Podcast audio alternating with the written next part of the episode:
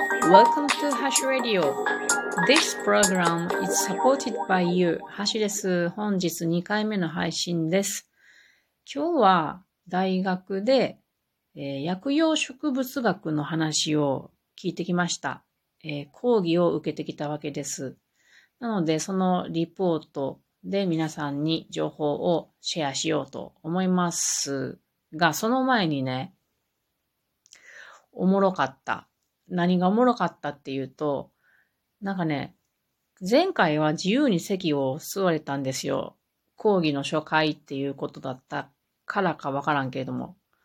で、今回はね、あの、講義室に入る前に、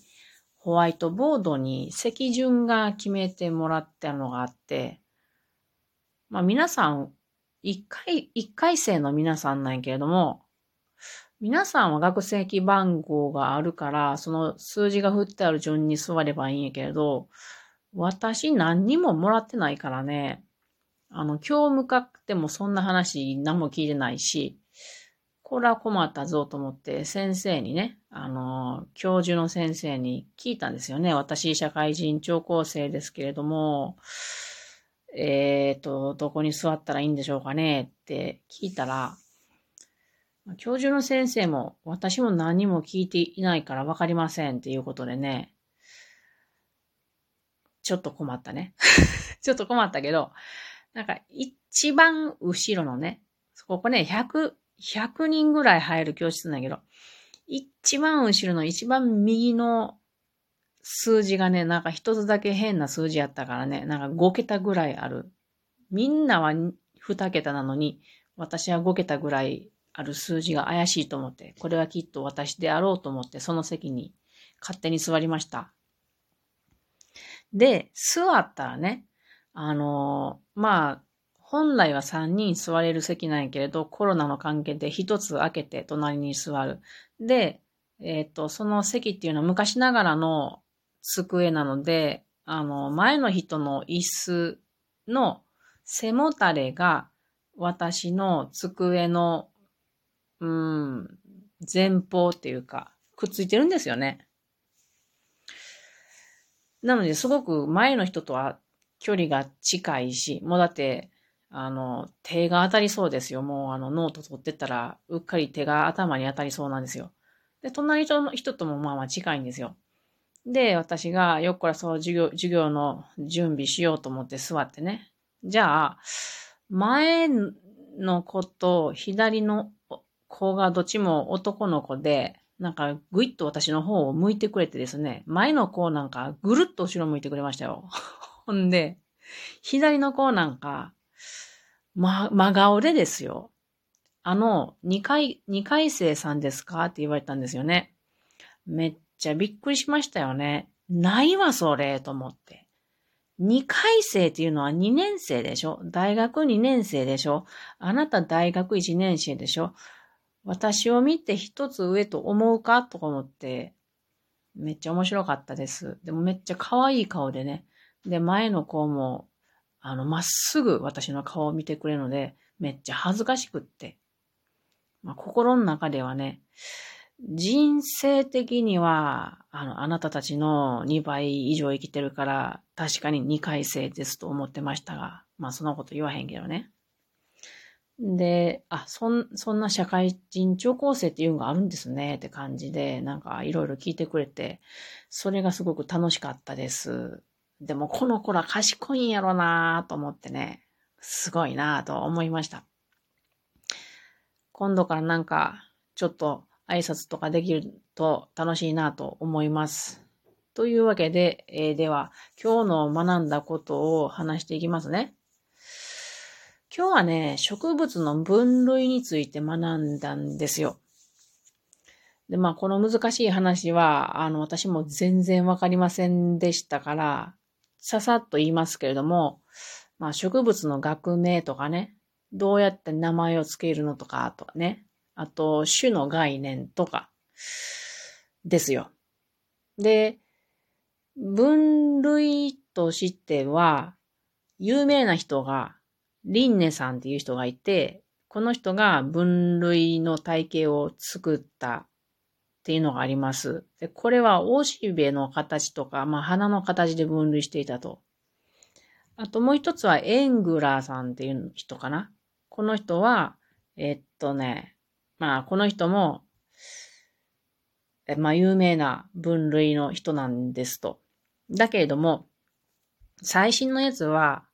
えっとね、遺伝子情報で分類しているので、これが APG という名前らしいですけど、もう難しいやろ。わけわからんのよ。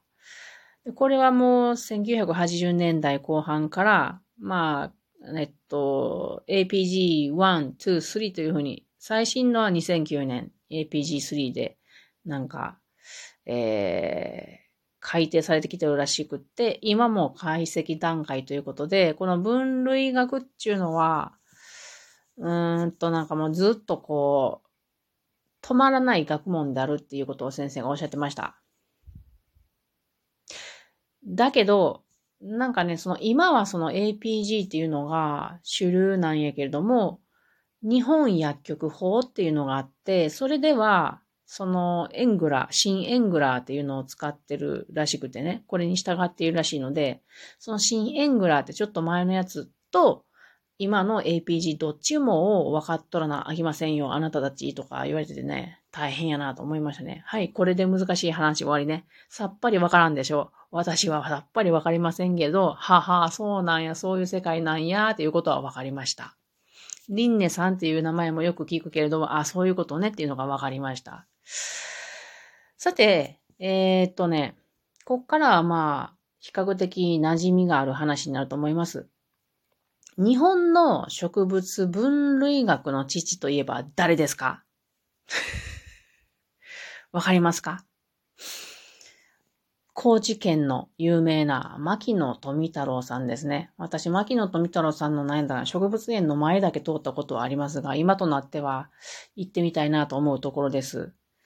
で、牧野さんの生誕の日っていうのが4月24日らしいんですよね。もうすぐですね。なので、4月24日っていうのは植物学の日なんだそうですよ。だから何って感じですけども、ちょっとワクワクしますね。なんかイベントあったりするのかな、高知とかでは。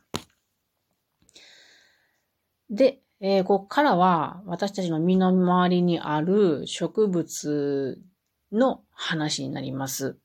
前回、あの、前回の講義で聞いて面白いと思って皆さんにお伝えはするのを忘れたことがあるんですよね。唐辛子の話なんですけども、唐辛子って辛いですよね。あれめちゃくちゃ危ないですよね。昔ね、唐辛子を乾かしたんを、ミルサーかなんかで粉にしたんですよね。で、それがね、なんかこう袋に移し替えるかなんかの時にふわーっと待って、すごい危ない目にあったことがあるんですけど、本当に危ない、あれは。炎症を起こしますからね。で、まあ、そんなことはよっぽどないと思うけど、普通に食べてる時に辛くて辛くてたまらないっていうことありませんが、あれを取る方法を先生が教えてくれました。これいいやろ唐辛子の辛みっていうのはカプサイシンというもので、これは水には溶けないそうなんですよ。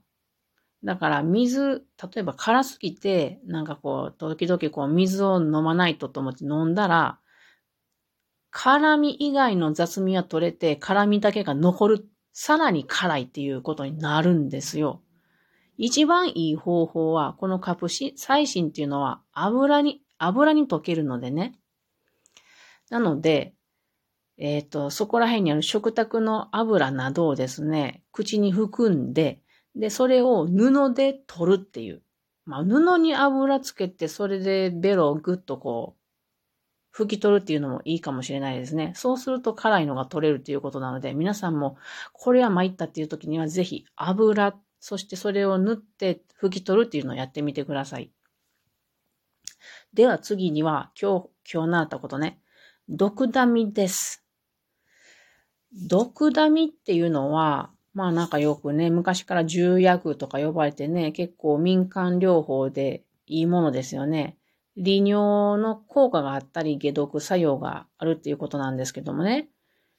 これね、生の毒ダミやったら、抗菌作用がすごくあるそうなんですよ。でもよく使うのは、乾燥させて葉っぱをね、でお茶にしたりして飲むのが多いかなと思うんですけども、そうすると、乾燥させると抗菌作用がなくなっちゃうんですって。だから先生がね、いい使い方言ってたのがね、生ゴミの袋の中に臭いところとかにね、その一枝入れておけば、匂わないようになるっていうことなんですよ。例えば冷蔵庫とかもね。